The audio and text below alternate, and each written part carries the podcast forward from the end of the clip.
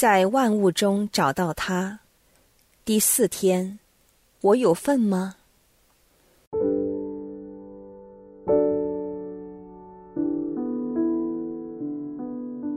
可能大家都曾有以下这种经验：你知道，在朋友圈内有一个你很重视及很期待参与的活动会发生，但结果自己不被邀请。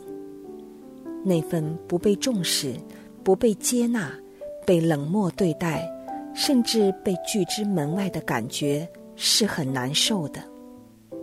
这种被拒绝、被排挤的感觉。会在我们生命中留下烙印，造成很大的伤害。作为一个受害者，如果我们看得开，而又比较主动进取的，我们或会对邀请者说：“下一次一定要提前告诉我啊。”然后期待下一次会被邀请。但当我们下一次也不被邀请时，伤心失望定会加倍，对邀请者的信心定会动摇，对彼此的关系定会造成极大的裂缝。这裂痕可能很难修复。你的心里可能会这样想：这样的朋友很要不得啊，不交也罢吧。但我们可会想象过？这个加害者就是我们，是你和我，而受害的就是天主吗？抚心自问，我们可曾主动邀请天主进入我们的生命，进入我们生活的大小事项当中？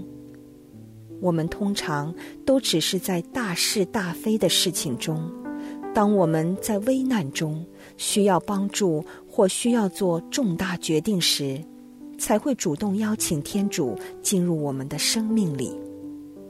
我们的辩护却是：天主那样忙碌，我不好打扰他，他又怎会有空参与我生命中芝麻绿豆的小事儿呢？这是真实吗？我们真的要看清楚天主的真面目啊！如果天主真是只希望在大事中才参与，在小事中不要劳烦他的话，试问主耶稣怎会以婴孩的姿态进入人世，在看似无关痛痒的生活细节中，与人共处三十年之久，才开始他的公开传教使命呢？如果天主真如我们所想的，不愿意被我们生活的细节所烦扰，他又怎会渴望与我们建立无比亲密的关系呢？请细想，他不是在你和我的生命中曾显露他细微的关注及细心的照顾吗？在圣经中，当大批群众不断跟随他，要听他说话，求他治愈。或只是希望一睹他的风采时，主耶稣不是主动关注他们有没有东西吃，然后以五饼二鱼的奇迹喂饱了众人吗？天主不但这样爱了我们，牺牲自己的独生子为我们受苦受难，这天主亦同样关注我们日常的需要，愿意进入我们的生命当中。更准确的说，不只是愿意。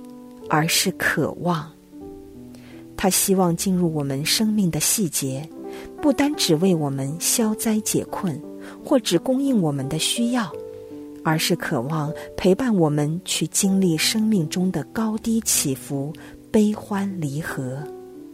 这就是我们的天主。我们愿意见到这样的一个天主被我们拒诸门外吗？我们的天主是一个温柔的天主，他不愿意将他的意愿强加在我们身上，他不会主动要求我们邀请他，而只会在我们的心门外默默的守候，等待我们开门邀请他进入，与我们朝夕相处。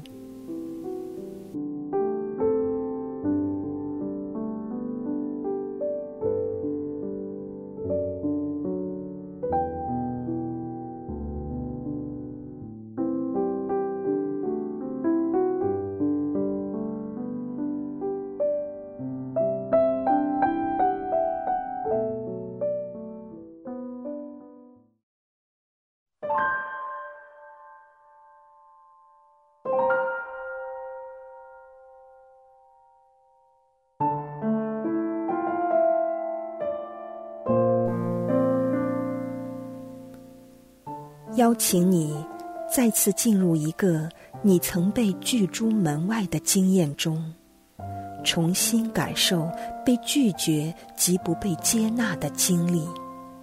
你的感觉如何？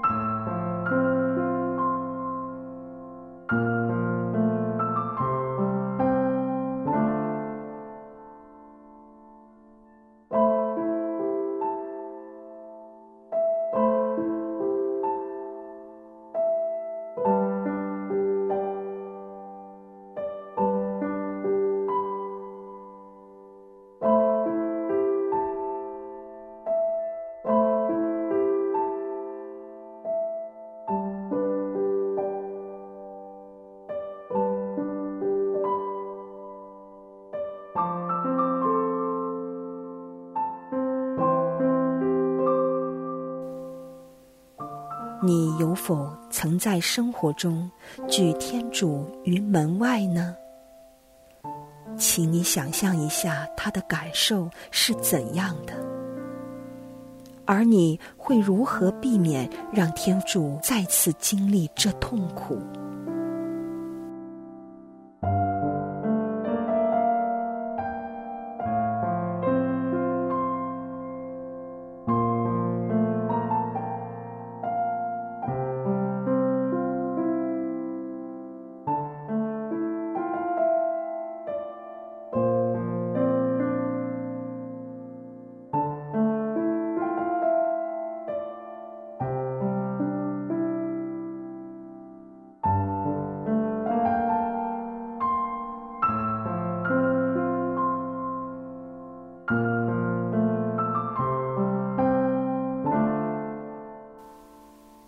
请你用让天父向你说出他的心情，他是如何希望陪伴你，关注你生命中的每一细节。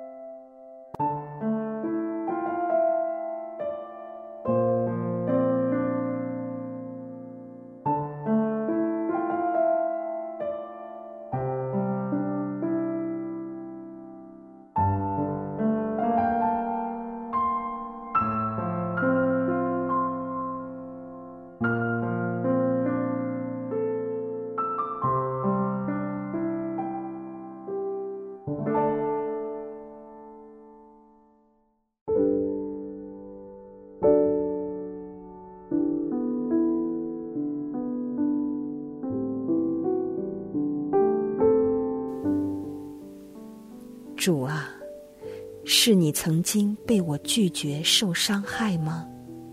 我现在明白你是何等难受。你爱我至极，但我竟然……可爱的主耶稣，我现在诚意邀请你进入我的内室、我的心田、我生命中的细节当中。我愿意被你陪伴。被你关注，被你爱惜，主耶稣，请你原谅我曾对你的种种伤害，我爱你。